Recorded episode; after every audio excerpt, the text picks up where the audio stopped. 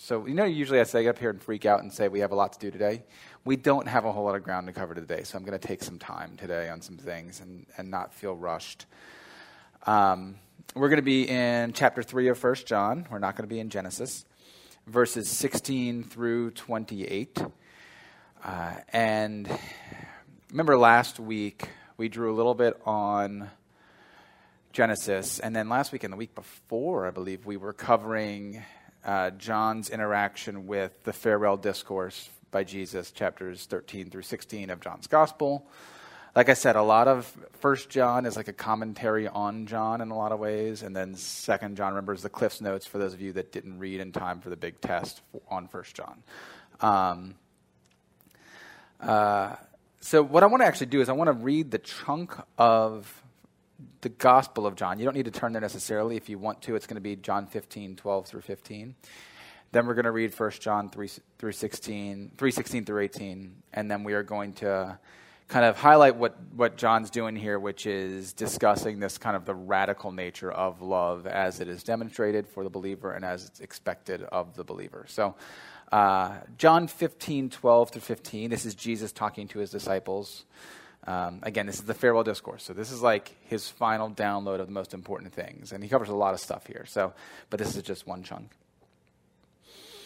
This is my commandment, that you love one another as I have loved you. Greater love has no one than this, that someone lay down his life for his friends. You are my friends, if you do what I command you. No longer do I call you servants, for the servant does not know what his master is doing. But I've called you friends, for all that I have heard from my Father, I have made known to you. And then we'll read 1 John, this sort of expansion of this idea. By this we know love, that he laid down his life for us. And we ought to lay down our lives for the brothers.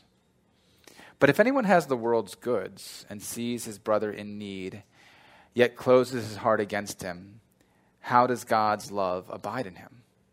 Little children, let us not love in word or talk, but in deed and in truth.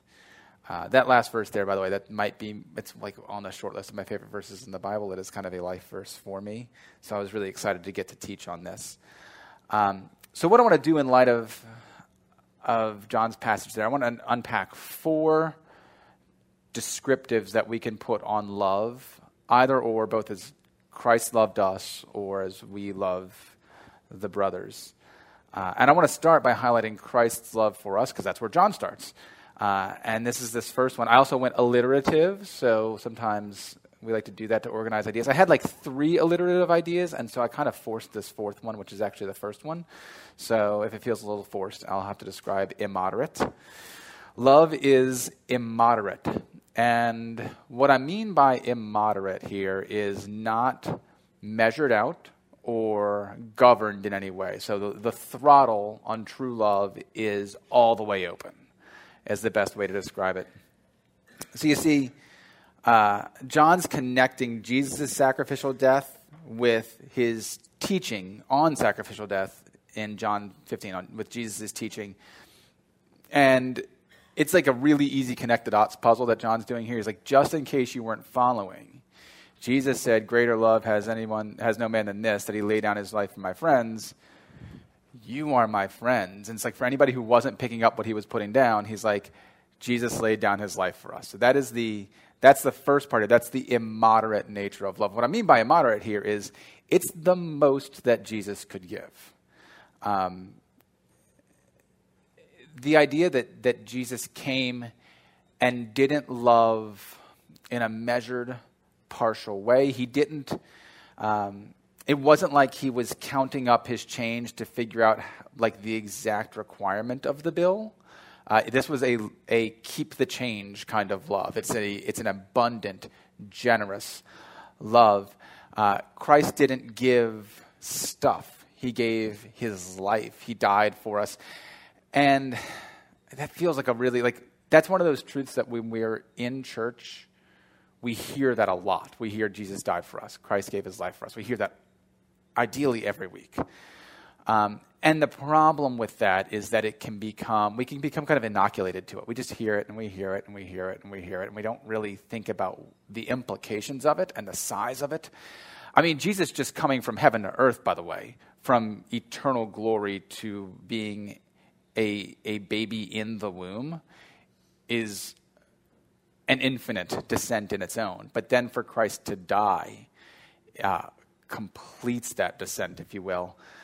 And I also want to point out something here. The idea that Jesus gave his life for us, if we think about it for a second, has two really big implications. So the first one is that if he laid down his life for us, that means that our lives were at risk. We had a payment to make. So I can't cover the bill for you if we went to a restaurant if you didn't order anything. I can't pay for you if you don't have something demanded of you. So the idea that Jesus gave his life for us, if Mr. Anton and I went to lunch and he ordered like the most expensive thing on the menu, which seems like the least likely thing that he would do, but he ordered some like $35 filet. I couldn't say... I could say, hey, I'll cover your bill. But if he just sat there and got a water, which I think was more like he would do, I couldn't say, hey, I'll pay, because there's nothing demanded of him. He'd be like, whatever, dude. You can or you cannot. I'm leaving. So the fact that our lives were demanded of us is implicit in the fact that Christ gave his life for us, that he made a payment for us in this currency of life, if you will. The other thing that it carries in it, though, is that, again, Mr. Anton and I go to lunch, and we both get a steak. And I say, bill comes to $50, and I say, I'll leave $50. That way you're covered, Anton. That doesn't work because I have a bill to pay.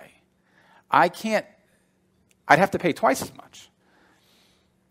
The idea that Jesus is able to give his life for us, which is, it's a single currency. We each have one of them. Unless you're a cat. We each have one of them. And Jesus can only give his life for us if his life isn't demanded of him.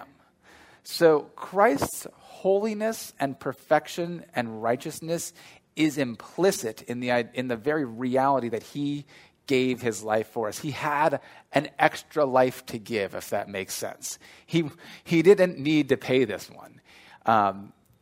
And that's a pretty massive, just the idea. So every time you hear Christ died for us, you're going to hear it a lot. Bear in mind that what that means is that Christ was perfectly holy and did not need to die. We were fully sinful and needed to die. And he gave his life paying ours because he essentially didn't need to die. Does that make sense? Cool.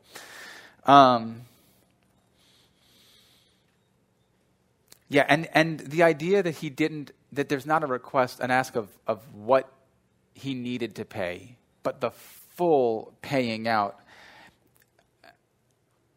Remember last week we talked about Cain and Abel, and we talked about how Cain demanded Abel's life to cover his guilt.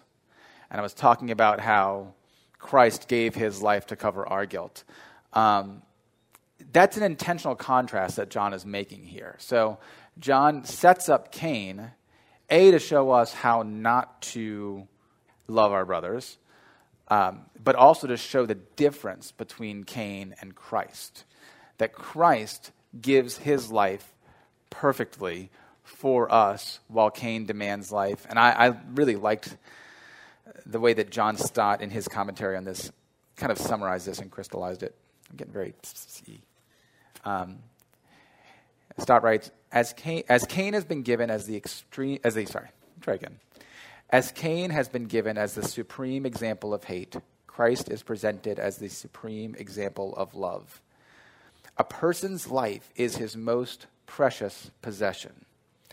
Consequently, to rob him of it is the greatest sin we can commit against him, while to give one's own life on his behalf is the greatest possible expression of love for him. That's what Jesus says, right? This then is the ultimate contrast. Cain's hatred issued in murder, Christ's love in self-sacrifice. So by this this transitional phrase here about Christ laying down his life puts a bow on the story of Cain and moves into our application going forward. That brings us to our second point, which is love is imitative. Love is imitative. John says that Christ laid down his life for us, and we should lay down our lives for our brothers. This brings an interesting debate that smart people have been having for a couple thousand years now about the nature of Christ's deaths, or sometimes you hear it called the nature of the atonement. And it is a question of whether the atonement is substitutionary or exemplary. Have you all heard these terms before? Substitutionary or exemplary? You might hear it called Christus exemplar because people like Latin sometimes. And the question is, did Christ die as our substitute or to serve as an example to be imitated? And I think we can see in this one verse that for John, this dichotomy doesn't make any sense. And if we think about it for a second, and we will, it doesn't make any sense. It's a nonsensical question, I think. John affirms both positions in the same verse. He laid down his life for us, and we ought to lay down our lives for our brothers. There's a very clearly substitutionary element there, and then this "and" here is like a consequential "and." It's like "and therefore." There's a relationship between it. It's not two unrelated clauses. And we ought to lay down our lives for our brothers. These ideas are sometimes presented as mutually exclusive or at odds with each other, but they're really mutually supportive. It's only because Christ gave his life for us that we're able to give our lives for others. That we can truly love our brothers, that we even have brothers to love, if you want to think about it that way. His perfect example is our perfect blueprint. So it's like, oh, that's what love is supposed to look like. I'm supposed to lay down my life for my brothers. And if you think about it logically, it only makes sense because, all right, if Christ's death for us, as some would maintain, is purely an example to us, the question we need to ask is, what's the example? Like, what's an example of? Well, that you should lay down your life for other people. But you just said that it wasn't a substitute for me. He didn't lay down his life for me. He laid down as an example to lay down my life for others. We have to have a real example to follow. And the example that we're following is substitutionary love. It's sacrificial, costly giving of ourselves, suffering at our own expense for the benefit of others. If Christ didn't do that for us, then the example is just to suffer pointless suffering. Does that make sense? Like, there has to be a benefit in this love if we're called to model it and not just to be. You see some of these cultures where they'll like reenact the crucifixion. It's really weird. And people will hang themselves on crosses and stuff for days. And in a way, it's a pointless form of suffering. It doesn't benefit anybody. What John's saying here is Christ gave his love for us. His life for us. He suffered an agonizing death so that we could be beneficiaries of his love. And the point is, you should suffer for others. You should imitate this love self-sacrificially. So I think that makes clear for us that the question, it's, like I said, nonsensical. You guys may remember Robert Law. I quoted him a few weeks ago, maybe a couple months ago at this point in time. He's got a great commentary written in the early 1900s, and it's just beautifully written, honestly. And I love the way he describes this. He says, "And love must reproduce in us, must, right? This is a necessary thing. It's almost like a necessary reaction. And love must reproduce in us what it was and did in him. If we have, so to say, a drop of the blood of Christ in our veins, we are under bond and pledge whenever the call comes to us to manifest our love in the same way of uttermost sacrifice.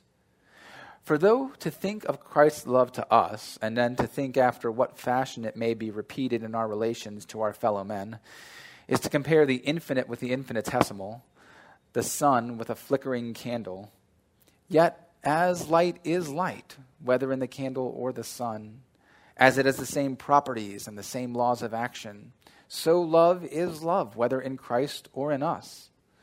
Our lives must exhibit the same properties, obey the same spiritual laws, must be built upon the same ground plan as that life of which the cross was the perfect expression.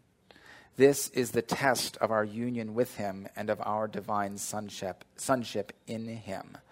So, as I have in your notes there, Christ's love is more than exemplary, but it is not less than exemplary. Christ died as our substitute, but our response to that is to follow his example, necessarily, because one facet of the gospel is this union with Christ idea we talked about. We are subsumed into him, and we walk in the manner worthy of the calling of one who is in Christ. We absorb his character imperfectly because we're in sinful bodies, but we walk in his ways. We can't not do it. It is a natural outgrowth. We won't, as we discussed last week, 2 weeks ago, it's all a blur. We won't do it perfectly. But that doesn't mean that we won't see growth in love. And we'll talk in the next couple of sections I do here about what that following in Christ's example looks like. Y'all remember Aaron talked about the same idea that Robert Law talks about here in his sermon a few weeks ago on holiness. How he actually used the same imagery. I think it was the sun versus, I don't remember what light he was talking about, some little light that he had. But the idea that God's holiness, it's like a categorically different thing. And I talked about that last week, how God's love isn't just better than our love. It's in a way categorically different. It's orders of magnitude bigger. At the same time, we are made in his image, and we who are called into union with Christ have that image being constantly reformed. And that little flickering candle, as compared to the giant sun, it still makes light. Right? It still makes light. Your love can still make light in people's lives. So don't feel like God's just going to love people. Like he uses you. That's part of the idea of being in the image of God. This idea that in the image of God carries this idea of kings that would build statues of themselves to mark their territory. God filled the earth with his people to mark his territory with little statues of him, if you allow me to a little bit of an indulgence with that imagery. He put pictures of himself in the world, and that picture was marred by sin, and it's being reformed. And as we walk in love for brother, that image gets a little bit more clarified and shines a little brighter. And that's pretty cool, I think. So was Christ's love substitutionary or was it exemplary? Yes. All right. Moving on. Love is individual. So you'll notice a shift in John's language as he goes from verse 16 to 17. He talks about we should love the brothers, right? As Christ loved us, he gave his life for us, we should give our lives for the brothers. But then verse 17, but if anyone has the world's goods and sees his brother in need, yet closes his heart against him, how does God's love abide in him? Do y'all see the difference in language here? John has gone from plural to singular. And I envision like reading the letter. This is the point, because these letters would be read out loud, almost like a sermon in front of a congregation. This is the point where the congregation goes from amening to looking around nervously. because God is talking about individuals and their material possessions.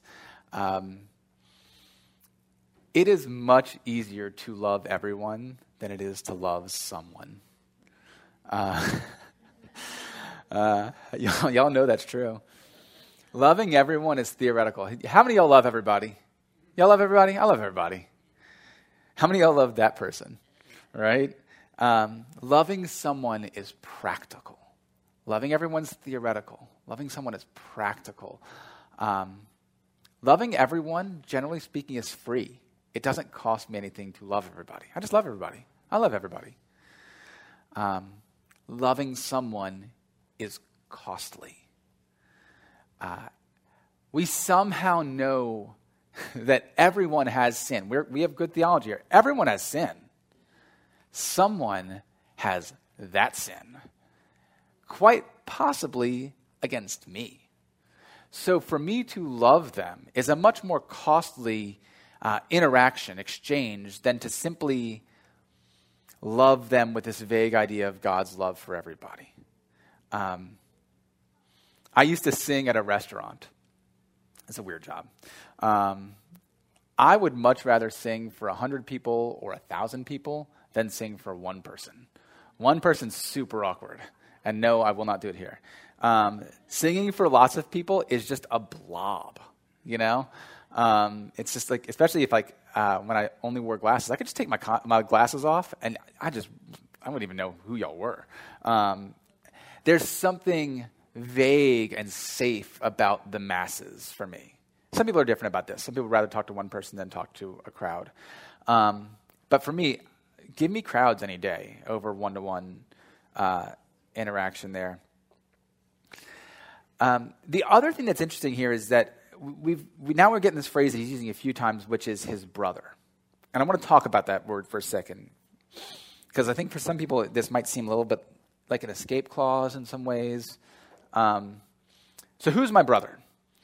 I don't think it's familial. I think it's pretty obvious here. John uses this phrasing of brothers repeatedly. Verse 14, he's like on a run of them. We know that we have passed out of death into life because we love the brothers. Verse 15, everyone who hates his brother is a murderer. Verse 16, we ought to lay down our lives for the brothers. And think about where, Peter taught on Chapter 3, verses 1 and 2, on us as being children of God. This concept of adoption is here. We are adopted into God's families. That means, like it or not, if we are believers, you're all my siblings. And that comes with what it comes with. It comes with the responsibility that John puts on here to love one another. Verse 10, you see where he's clearly delineating these groups between children of God and children of the devil, based on what we can tell by their actions. He used this kind of family imagery constantly to show our relationship to God and then our relationships to one another. So I think the most clear answer here is the church. This is, you are called to love your brothers in Christ sacrificially. But that leaves a really important question that I hope you're all asking and think that might be kind of weird. What about the people who aren't my brothers in Christ? Am I called to love them sacrificially? What do y'all think? Am I only obligated to love my brothers and sisters in Christ? Am I only called to give to them? Because this is talking about material giving. Do y'all remember a few weeks ago where I talked about the church visible versus invisible? And we talked about how not everybody in the church is necessarily a part of the church visible, and not everybody who is part of the church invisible, those who will be in heaven one day, and not everyone who's in the church invisible is necessarily in the church. And an important way to think about that is chronologically. So how many of you got saved at some point in time by Jesus? Okay. Before that, some of you may have been in church regularly, but I bet a lot of you weren't, okay? But you were the same person then. Does that make sense? The Tuckers are about to have a baby. They have a baby. We just can't see it yet. That little baby in Amanda's belly is already Elliot's sibling, okay? We just haven't met him or her yet. We don't know him or her, right? We don't know? Yeah, that's what I thought. Not born yet, still a sibling, okay? And still requires care. I think this is another place where we follow Jesus' example, Romans 5:8. But God shows his love for us in that while we were still sinners, Christ died for us. He didn't wait until we were in the fold to die for us. Christ died for us as a means of giving us atonement with Christ. Now, obviously, we can't die sacrificially in any way, shape, or form to bring others into union with Christ. But we can love in a way that provides light to draw those to the God who can do that. We don't know who is elect. You don't know who Jesus is going to save. You don't know who are going to be your spiritual siblings. My encouragement, treat everybody like they might be. Okay? I do think you should love your brothers and sisters in Christ in the church in a way that is sacrificial and kind and giving, but I just don't see a reason to draw the boundaries at the church doors. I don't see that. Lean out into the world. Your sacrificial love of others is a means of grace by which God is changing the world and declaring his glory. And that is an honor and a privilege that we should not pass up participating in. Lastly, love is incarnate. Again, so I was on a road trip with some buddies in college, or actually after college. I've been married at this point in time, maybe a couple years. It was for like a friend's bachelor party weekend. We all went to a kind of a ranch out in the hill country of Texas. And I'm riding with a friend of mine. I think I was the only person married in the car. The guy who was getting married was in the car as well. And I think he was just taking marriage advice. And he asked me just what I thought was a really weird question, which is, Nick, do you love your wife? And I figured if we're going to be weird, let's dial it up. So I was like, all right, I'll give him a weird answer. Sometimes.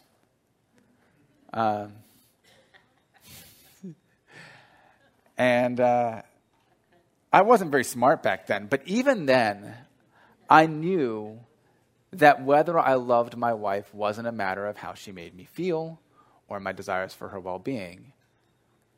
Whether I loved my wife was demonstrated in whether I actively demonstrated my love for her. And so still today, if you ask me, do I love my wife? Sometimes, and hopefully more often than I did back then. Love, again, is not this theoretical idea, this feeling we have for people. Love is practiced in action. That's what John's getting at the end of this section. How many of y'all are married? Okay. How many of you love your wives and your husbands? Right? You love your spouses. How many of you would die for your spouse? How many of you would take a bullet for your spouse? Okay? But will you wake up in the middle of the night to comfort a crying baby?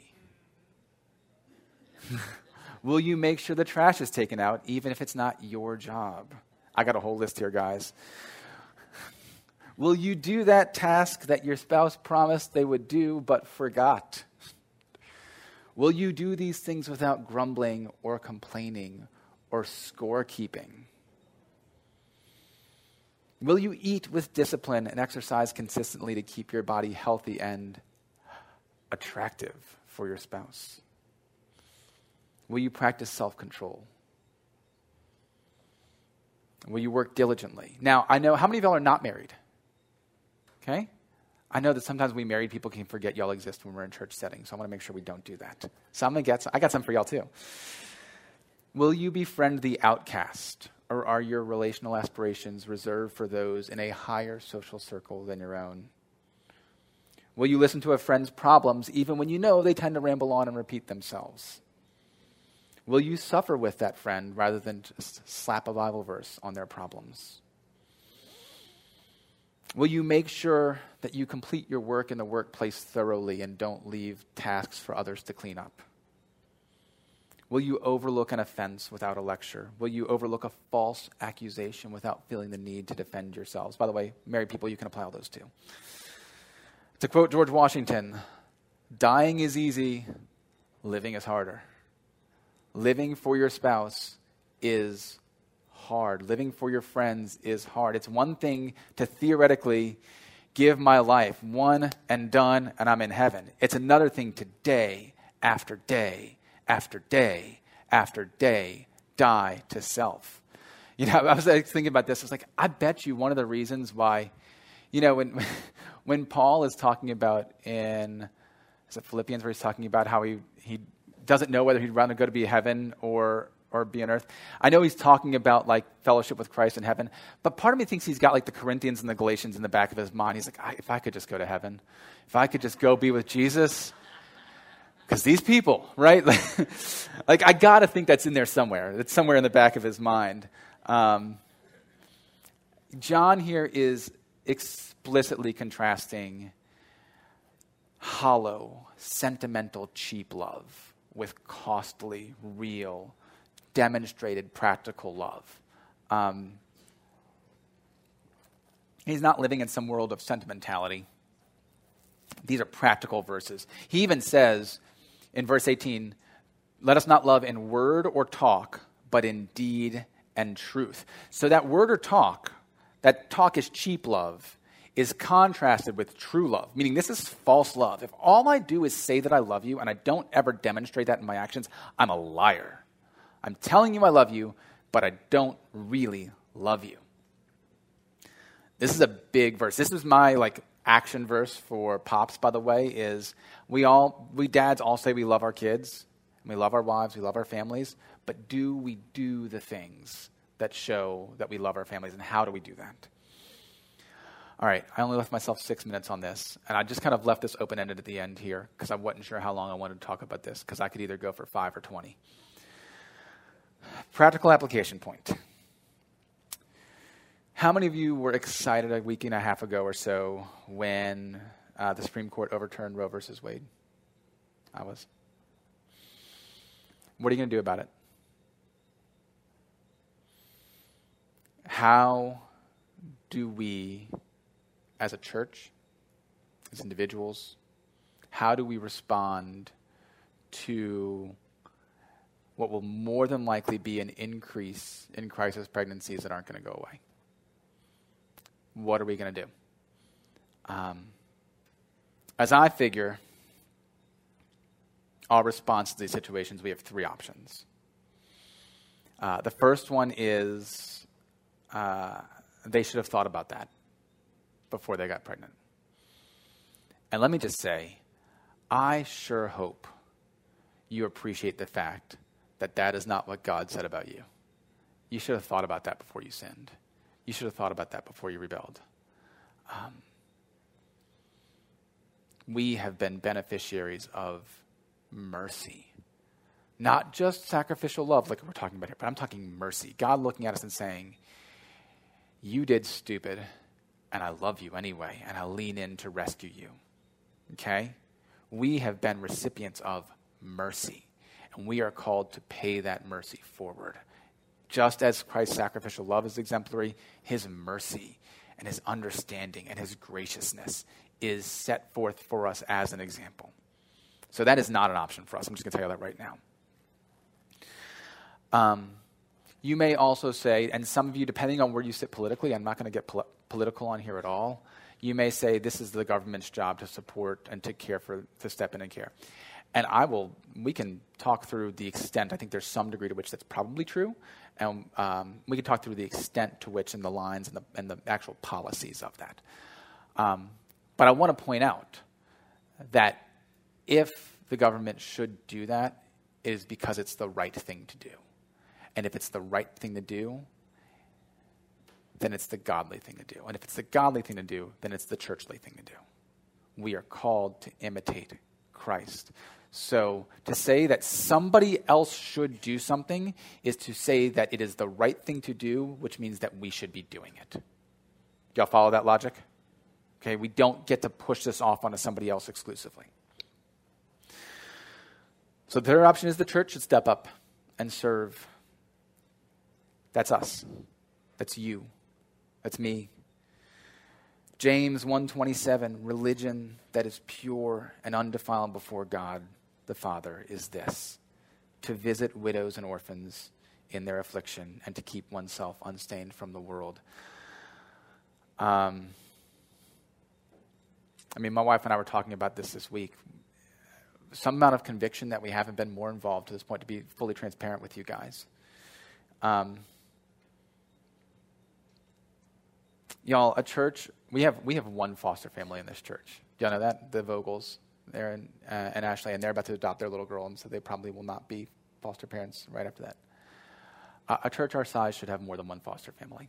And it may not be you, but a church our size should have more than one. And if that's not you, maybe it is you. Are you willing to do the hard work of fostering, of adopting kids from hard places, of supporting crisis pregnancies, of doing crisis pregnancy counseling, of giving abundantly and sacrificially and in a way that hurts, to accept some suffering from somebody else onto yourself and transfer some of your ease to them? Which is the definition of love. It is a suffering for ease transfer.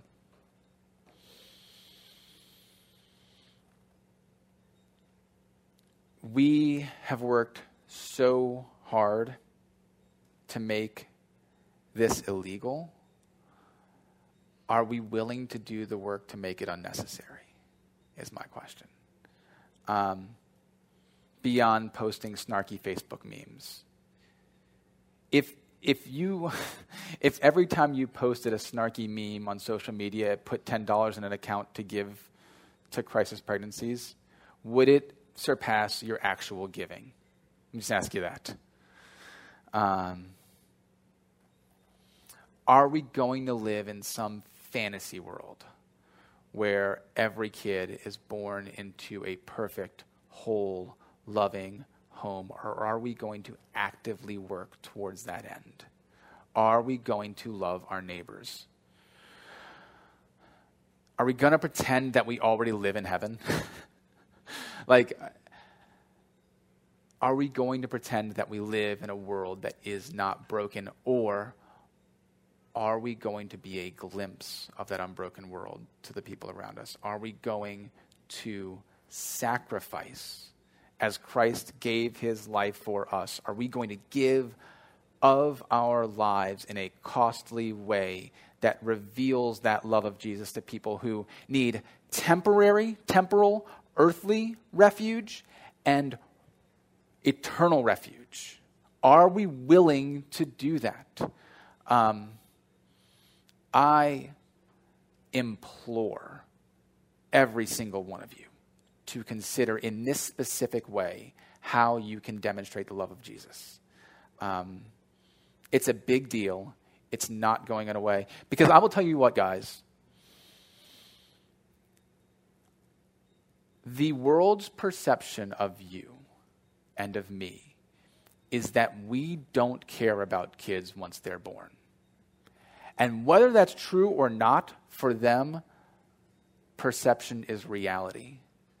And it is up to you and to me to alter that perception.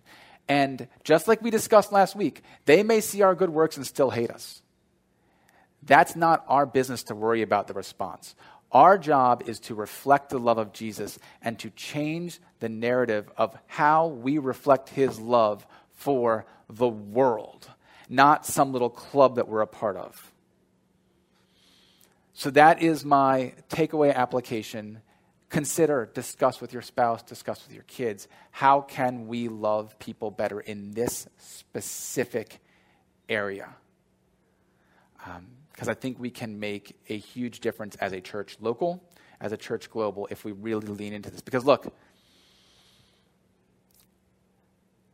200 years ago, slavery was the norm.